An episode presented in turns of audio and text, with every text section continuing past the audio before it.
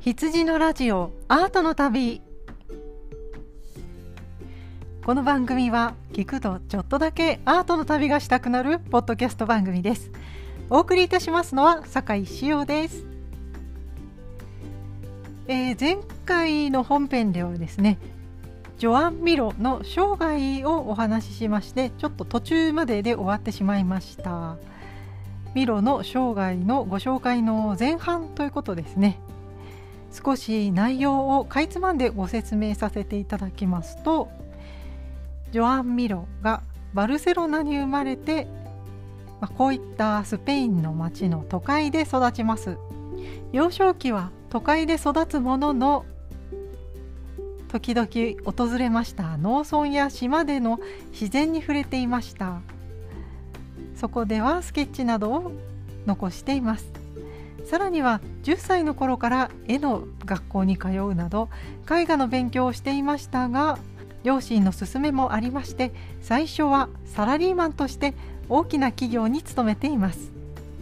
しかしこの大企業ブラック企業だったため2年間勤めましたがうつ病を患い退社してしまいました。このうつ病を治すために療養先で訪れたモンロッチという田舎の農村で見た自然が美しく感動しましてまた絵を描くことを決意します。美術学校を卒業しバルセロナからパリへ渡り次第にシュールレアリズムの画家として人気を博していきました。ミロは世界的な作家として活躍を始めます。しかしそういった中戦争の足音が近づいてきました。といった内容でした。今回は早速ミロの生涯の後半へと参りたいと思います。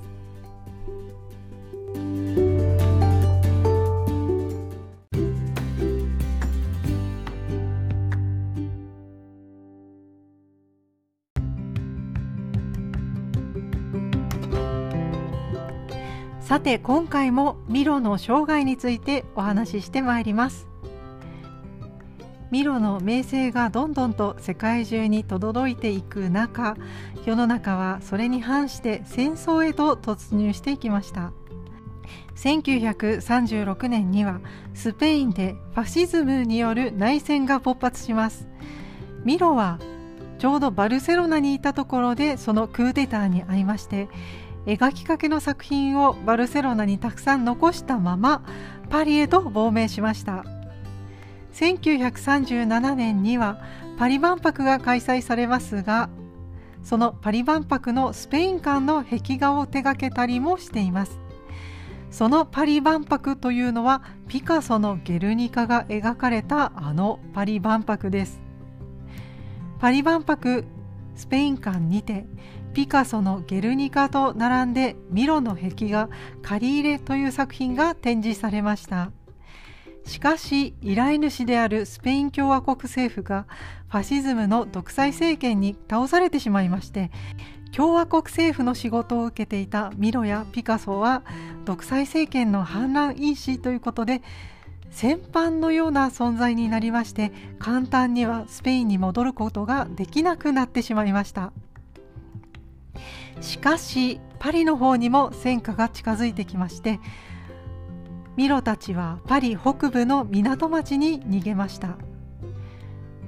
バランジュビル・シュルメールというパリ北部の港町のミロの友人の家へと逃げ込みます。この戦争から逃げるようにして隠れていた時代に描かれた連作がありました。アクリルガッシュで描かれた連作星座のシリーズです。この星座のシリーズは38センチ ×46 センチの同じサイズの連作を制作しています。しかし戦火がフランスの北部へと迫りますとミロはさらに避難を続けましてスペインのマヨルカ島にたどり着きました。このマヨルカ島はミロのお母さんの実家があるところでしたね。おじいさんおばあさんに連れられて幼少期によく訪れていたこのマヨルカ島はミロの奥さんの故郷でもありました。このマヨルカ島でしばらく滞在しまして作品を作った後に戦争が少し落ち着いてきたということで1941年に5年ぶりにミロの工房のあるモンロッチへと戻りました。そしてさらに作品を制作して全部で23点の連作の作品星座シリーズが完成しました。この星座シリーズの作品は小さい模様が画面一面にこう丸がたくさん散りばめられたようなそういった作品です。描いている色彩としては白地に黒で描かれているのですが不思議と黒色なのに星が連なっているような星座に見えてくるような作品です。戦争中に逃げながら描かれたとは思えないほどキラキラとした星のようなミロの祈りのようなものが感じられるような作品です。その1941年にはニューヨーク近代美術館で大規模なミロの回顧展が開催されますが当の本人のミロは戦火の中で隠れながら逃げながら作品を作っていたんですね。しかしこういった逃亡生活を続ける中でより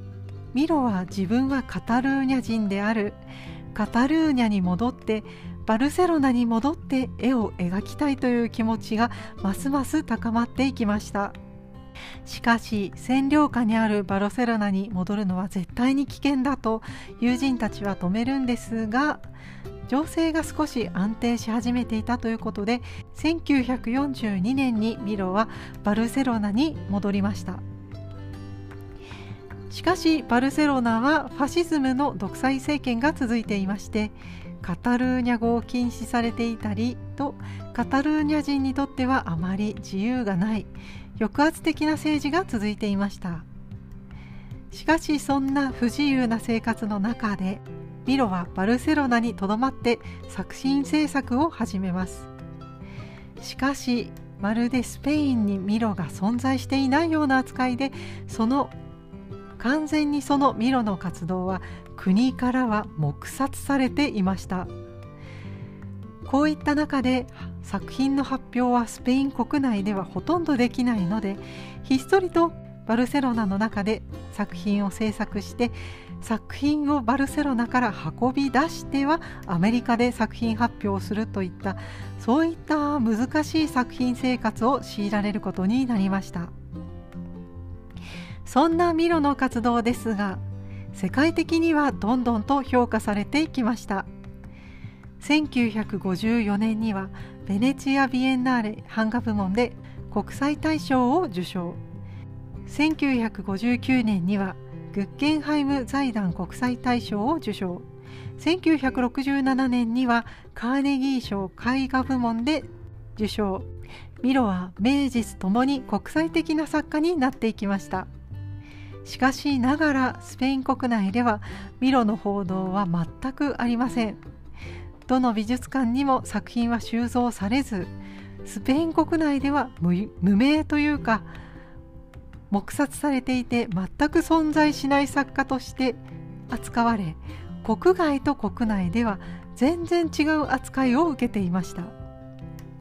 そんな中1966年に大規模な日本でのミロ展が開催。1969年には大阪万博の当番が制作されたということで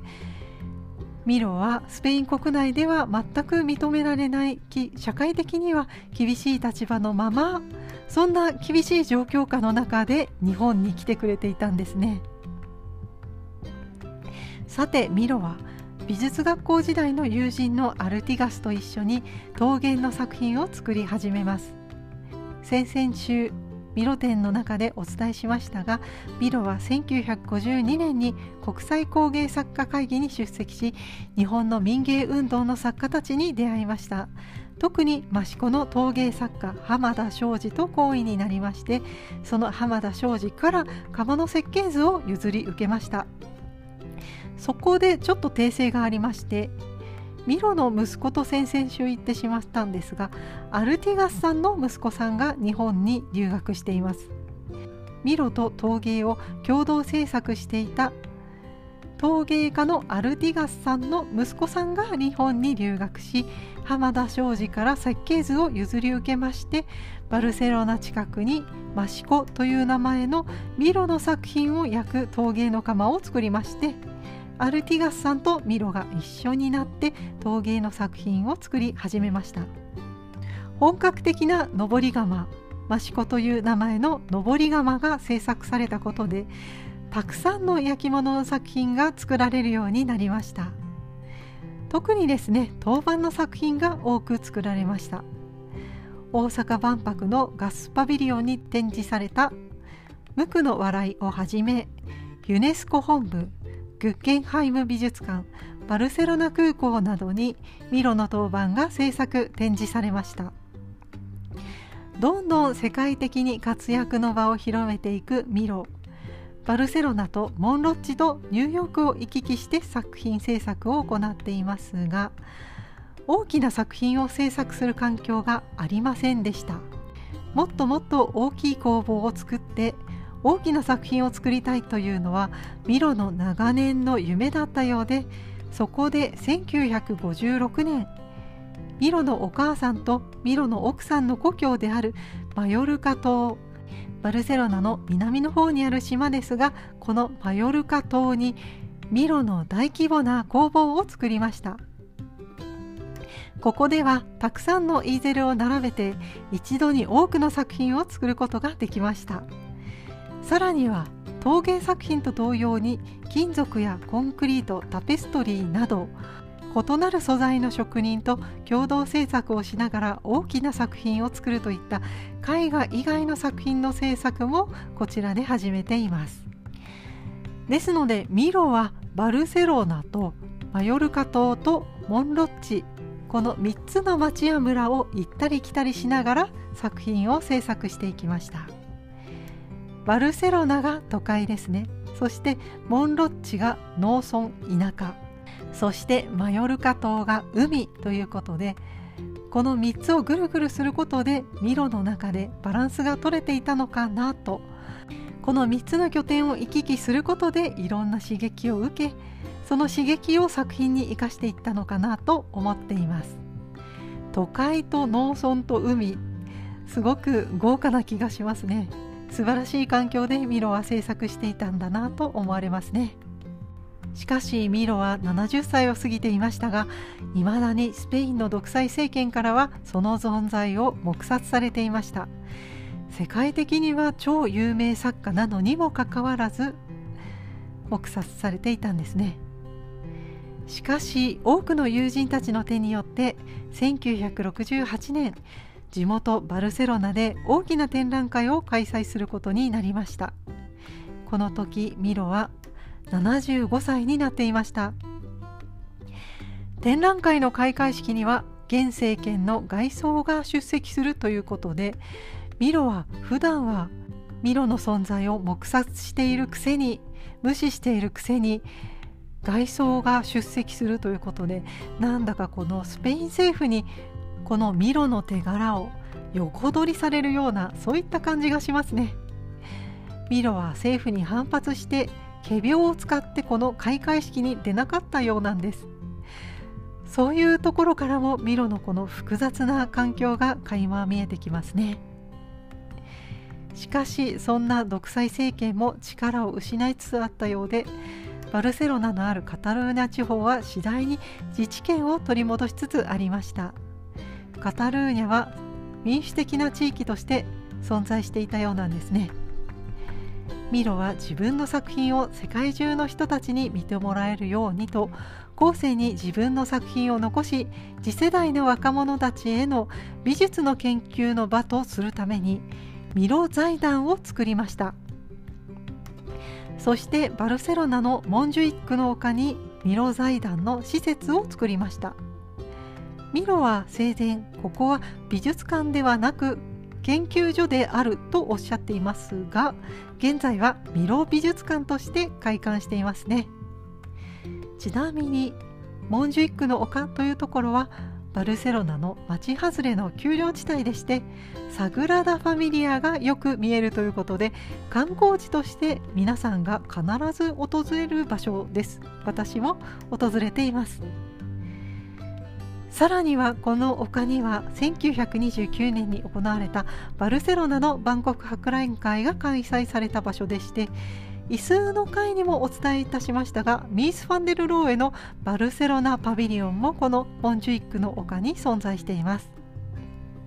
しかし私はですねバルセロナに行った時どちらもミロ美術館もですね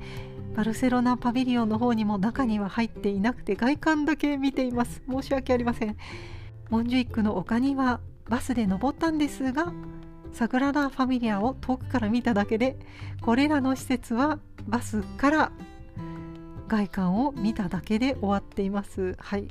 すいません。バルセロナは本当に見るところがたくさんあるんですね。はい。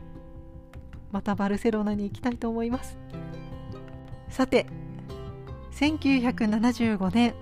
30年余りの長きにわたりスペイン独裁政権を率いていたフランコが亡くなりましてスペインの民主化が急激に進みます。同じくファシズムに対抗していたピカソはスペインの祖国に戻ることなく1973年の2年前に亡くなってしまっていますがもう一人生きている有名な作家であるミロは急にスペインの国民的画家としてスペイン国内中に紹介されるようになりました。ミロの成果にはミロの成果ですよと記念プレートが取り付けられ1978年にはスペイン国立現代美術館で大規模なミロ展が開催されました。1979年にはバルセロナ大学から名誉博士号を授与されます。1980年にはスペイン国王カルロス1世からメダルが授与されました。なんと言いますかだんだんと超 VIP 待遇になっていきますね。でもミロはもう80代になっています。もっともっと早く VIP 待遇にしてほしかったと思います。1976年バルセロナにあるランブラス通りのリセウ劇場前にミロの大きなモザイクタイル画が床面に設置されました。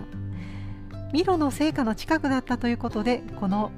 ランブラス通りに記念碑的にこのタイル画が作られたんですね。前回もお伝えしましたがこのリセウ劇場のこのミロのタイル画のほぼ目の前に私がバルセロナで泊まったホテルがあるんですけれども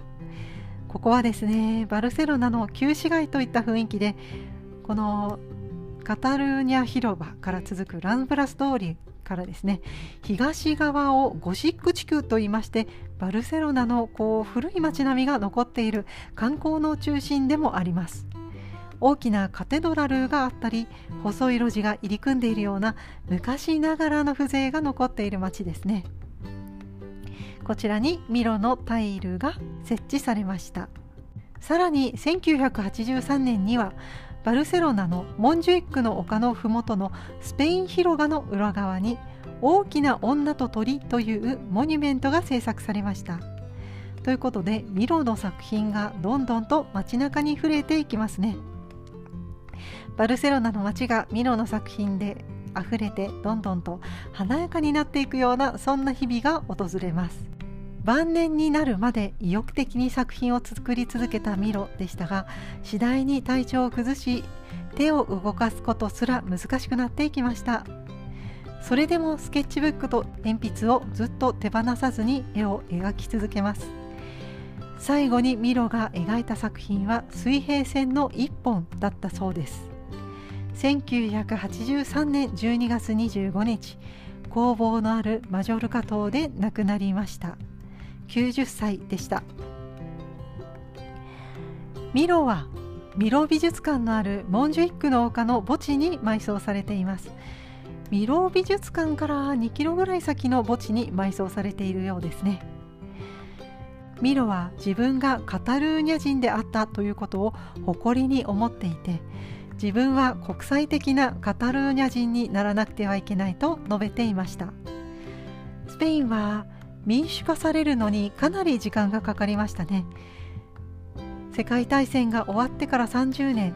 1975年のことですから他の国際社会に比べると随分後のように感じられます。それでもミロはカタルーニャというこのバルセロナという土地にこだわって作家としてスペイン国内で認められなくともあえてバルセロナという土地で作品を作り続けました。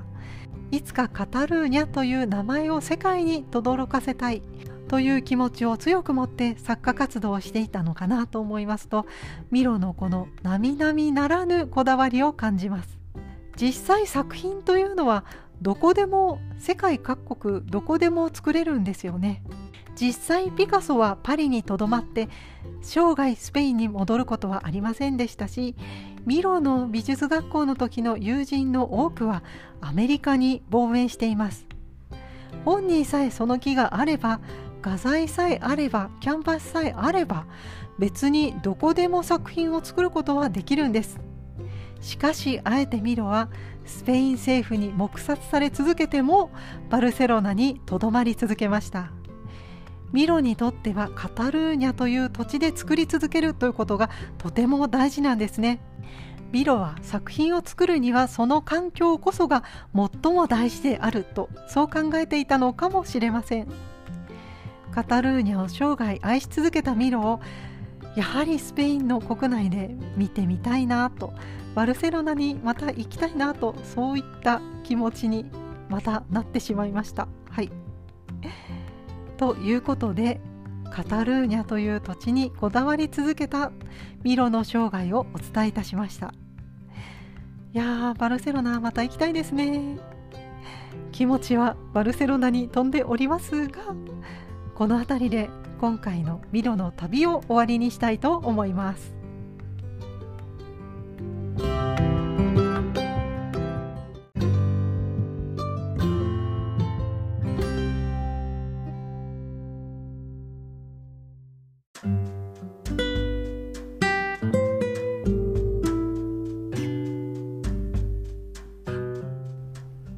お帰りなさいませ。エンディングのお時間です。ミロについて3週にわたってお送りしてまいりましたがいかがでしたでしょうか？私個人的にはそうですねミロが晩年になってマヨルカ島に工房を作りましてバルセロナとモンロッチとマヨルカ島との3つの拠点で制作活動を続けたというところが面白いポイントだったでしょうか。カタルーニャの3つのこう地点ですね。都会と田舎と海を手に入れたわけですけれどもカタルーニャのいいところを全部手中に収めたぜというなんというかミロのドヤ顔が見えるような感じがしてその環境で制作をするということがとても贅沢だなというか例えばよくある質問で年を取ってからは田舎に住みたいですか？都会に住みたいですか？それともリゾート地に住みたいですか？という究極の選択がよくあると思うんですけれども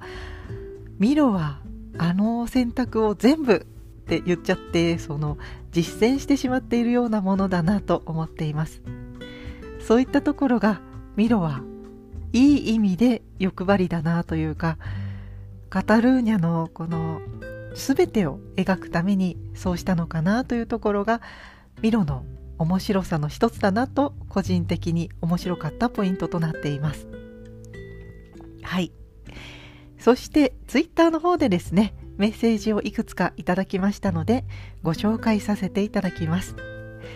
あつしさんからのメッセージです。ありがとうございます。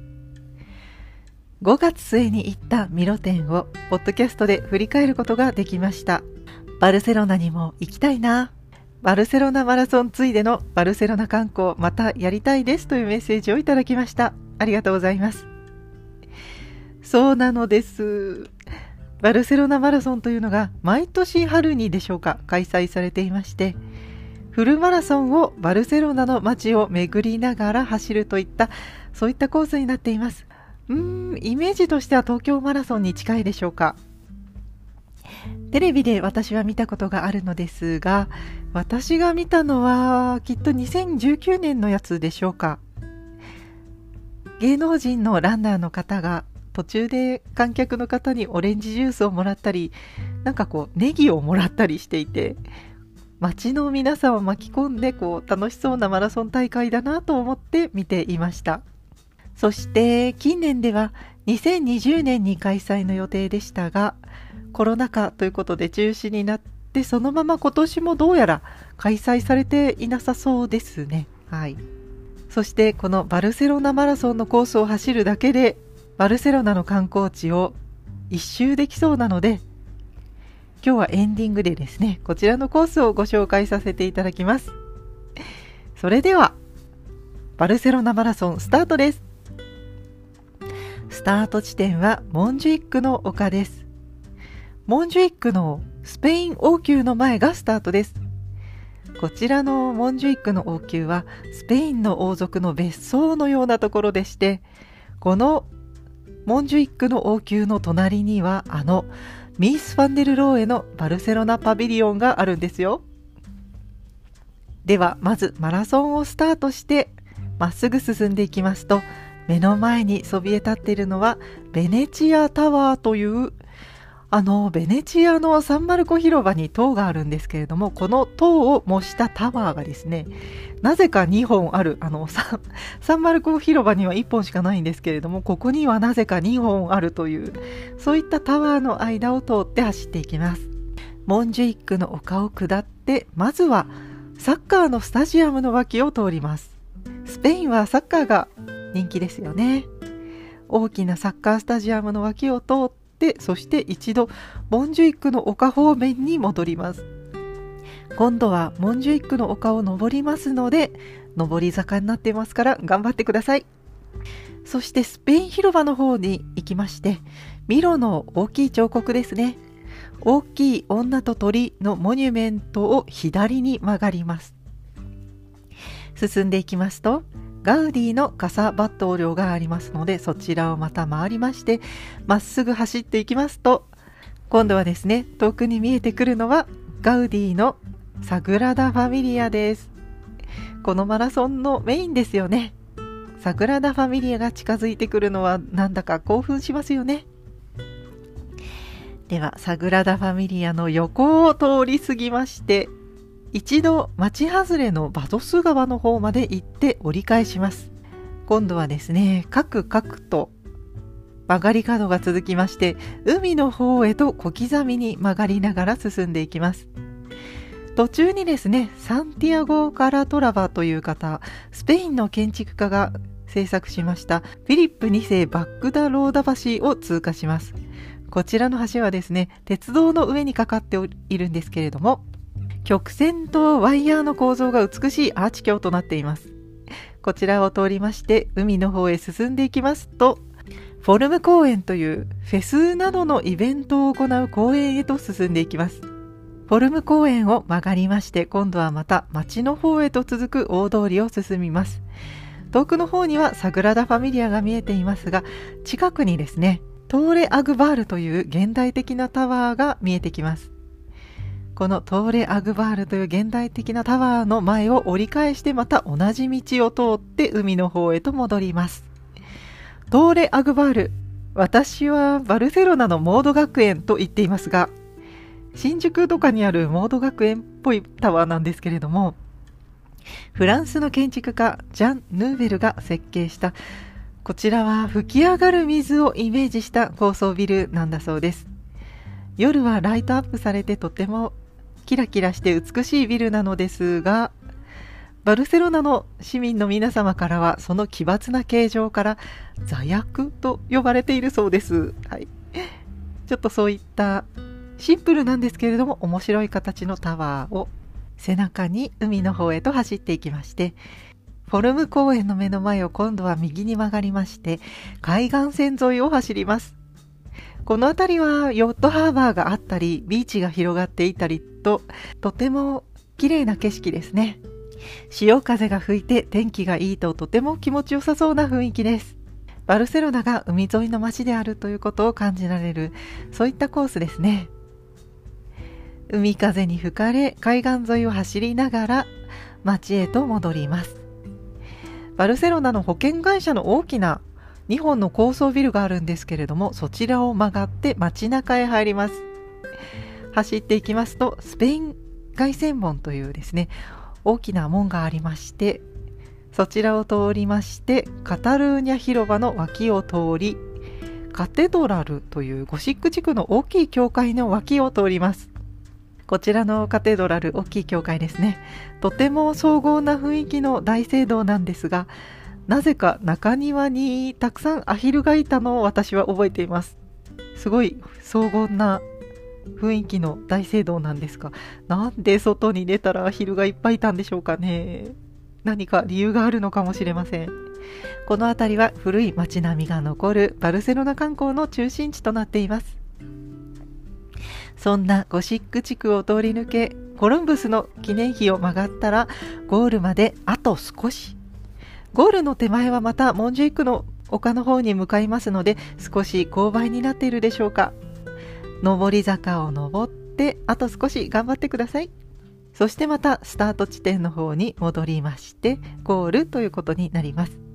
42.195キロを走り抜ける中でバルセロナの観光地を一気に巡ることができるというそういったマラソン大会があります。でも私はもう一つ忘れていると思います。グレル公園の方に行ってないなと思っていますが多分こちらはですねグレル公園ちょっと高台にあるのでうんマラソンコースにするにはちょっと厳しくなっちゃうから入ってないのかなと思っています。このバルセロナマラソン日本人の方も多く参加されているなという印象です。コロナで2020年以降中止が続いているようですが足に自信のある方は参加されてみてはいかがでしょうか？淳さんもまた行けるといいですね。メッセージありがとうございました。続きまして石上さんからのメッセージですありがとうございますそんな時代から聞いています酒井さんが将棋ファンだと知ってびっくり私の推しは谷川浩司九段と豊島将之九段です。酒井さんは誰推しですか？というメッセージをいただきました。ありがとうございます。そうなんです。私は今、将棋にハマっています。うん、3年前くらいからでしょうか。そして私はあまり将棋を指すことはなくてですね、見るだけなんですけれども、私のような観戦だけするような人のことをミル賞と呼ばれています。まずは私がなぜ将棋を好きになったかとこの辺りから説明していきますとですね1番は3月のライオンという漫画があるんですけれどもその昔芸大の漫画を描いていたあの蜂蜜とクローバーで有名な海野千佳さんですね。この海野千佳さんの漫画現在連載中の3月のライオンがきっかけなんですけれどもあの将棋の漫画として有名なところで月下の騎士というのもありますがこちらも学生時代に読んでいます。しかし3月のライオンですね。こちらを最近読みましてそしてそこから実際の将棋界のことを知りました。3月のライオンという漫画の中に出てくる騎士の方でおそらくモデルにしている騎士の方がいらっしゃるんですけれども若くして亡くなった村山聡さんという騎士がいらっしゃいました。その村山聡さんという棋士の方と今話題の藤井聡太さんですね。この藤井聡太さんのお師匠様である杉本八段。この村山聡さんと杉本八段とが過去盟友であったということを知りました。そこからいろいろとこの杉本師匠のですね本を読むうちに今を生きる将棋の棋士の方々のキャラクターが実際の漫画の登場人物よりもとてもキャラが濃くて将棋というのは盤上だけではないんだなとこういった面白い世界があるんだなと気がつきました。そして将棋を観戦していく上でですね将棋のルールもわからないと困るだろうなと思いましてそこから将棋も勉強しましてですねあの、将棋のアプリがあるんですけれどもこちらのゲームのアプリの方で初心者用のモードでコンピューター相手に勝てるぐらいまでは気力をつけまして戦型と定石がちょっとはわかるかなというぐらいで指す方は一旦やめにしましてですね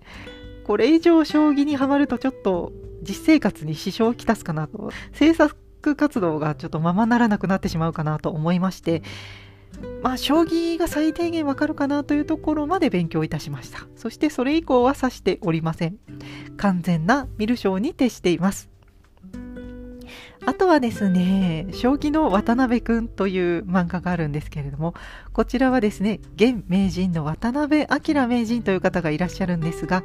こちらの奥様がですね、渡辺名人の普段の素顔を描いたとそういった漫画がありましてこちらもとても面白くてですね結構名人がポンコツと言っちゃうと失礼なんですけれども渡辺名人ですねとても聡明な方なのですが将棋以外というか興味のないところは全然ダメ点でダメというところがとても人間臭くてですね羽生九段のインタビューがあったんですけれども将棋の棋士というのは9割将棋で1割が生活と言っていましてなのでこう将棋以外のところは皆さんどうにも、ね、あのダメなところがどうやら多いようなんですね。渡辺名人に関しては十二支干支が全部言えないだとかあとはギザギザの葉っぱがあるんですけれども例えばポトスのようなギザギザの葉っぱはああいうのは一枚一枚人間が手でちぎってあの形にしていると思い込んでいたりとこの将棋がすごいのに実生活が全然ダメっていうこのギャップがですねとても面白くてこちらの漫画もおすすめなんですけれどもはいというところで将棋に興味を持っています。はいそして本題なんですが将棋の私の好きな棋士はと言いますともちろんですね羽生先生や藤井竜王渡辺名人谷川九段そして豊島九段などあのスーパーヒーローたちも素晴らしいと思っているんですがあと最近では女流棋士も活躍してますよね。なんですが私の推しはですねこれはガチで答えますけれども高見太一七段です。高見太一七段、あの、今年の春まで NHK の将棋フォーカス、こちらの番組の司会もされていました。とても人気の棋士なんですけれども、高見七段はですね、この NHK の将棋フォーカスもやられていましたけれども、そういった司会であるとか、将棋の大盤解説がとてもお上手といった印象で、将棋の普及活動をされている姿が素晴らしいなと思って見ております。でもですね、こういった高見七段だけではなく、どの棋士の先生もお一人お一人のキャラクターがですねとても面白いんです。私のようにですね将棋に興味のない方はまずは将棋の漫画から3月のライオンや月下の騎士そして将棋の渡辺くんから始めてみてはいかがでしょうか。ということで好きな棋士は高見七段です。ということで石上さんメッセージありがとうございました。それでは今回はこの辺りで告知にしたいと思います。羊のラジオアートの旅へのご感想はツイッターでハッシュタグ羊のラジオとつけてつぶやいてください。羊とラジオはカタカナでお願いします。さらに番組の方にご感想をくれるメッセージフォームがございます。こちらのメッセージフォームは羊のラジオアートの旅の番組概要欄、説明文の一番下にメッセージ投稿フォームのリンクがございます。そちらからアクセスして番組へメッセージをお送りください。お願いいたします。そしてパーソナリティ本人は Twitter と Instagram もやっております。こちらのアカウントはローマ字で春の羊 HARUNO 春の HITSUJI 羊で検索してみてください。それでは今回はこの辺りで終わりにしたいと思います。この週末少しだけアートの旅に出かけてみませんか？きっと素敵な時間を過ごせるはずですよ。羊のラジオアートの旅お送りいたしましたのは酒井志陽でした。それではまた次回の配信まで。さようなら。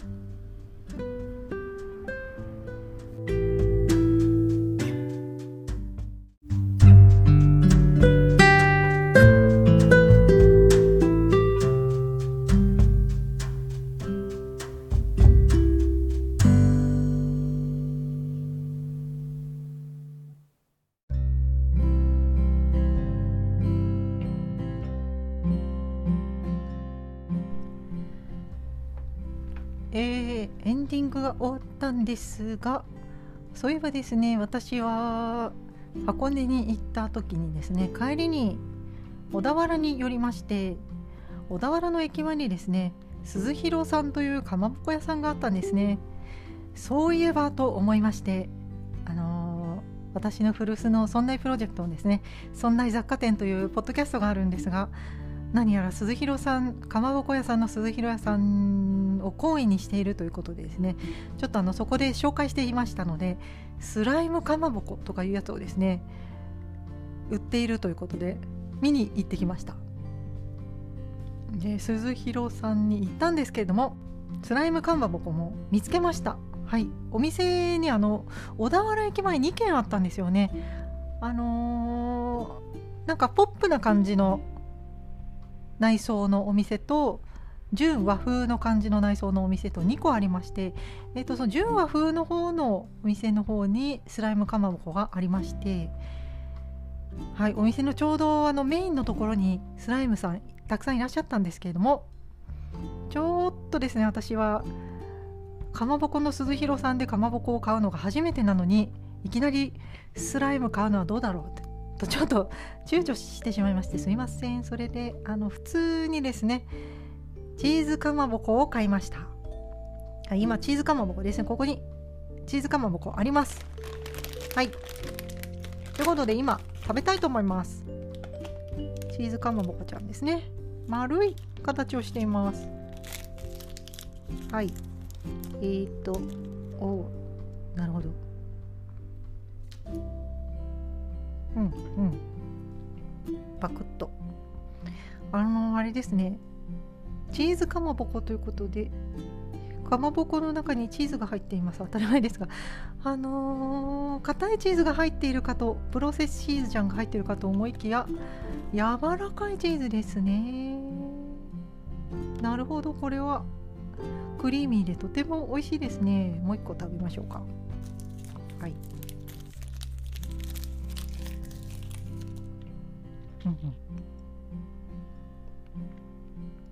これは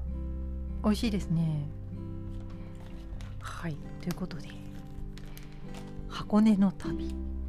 小田原によるとちょっとかまぼこ屋さんによるといいかもしれない。あでもえー、っとですね箱根湯本に行く途中にそうだ鈴広さんの本店があるんですよね。そこも面白そうだと思いました。ということでおまけでかまぼこを食べましたそれではまた。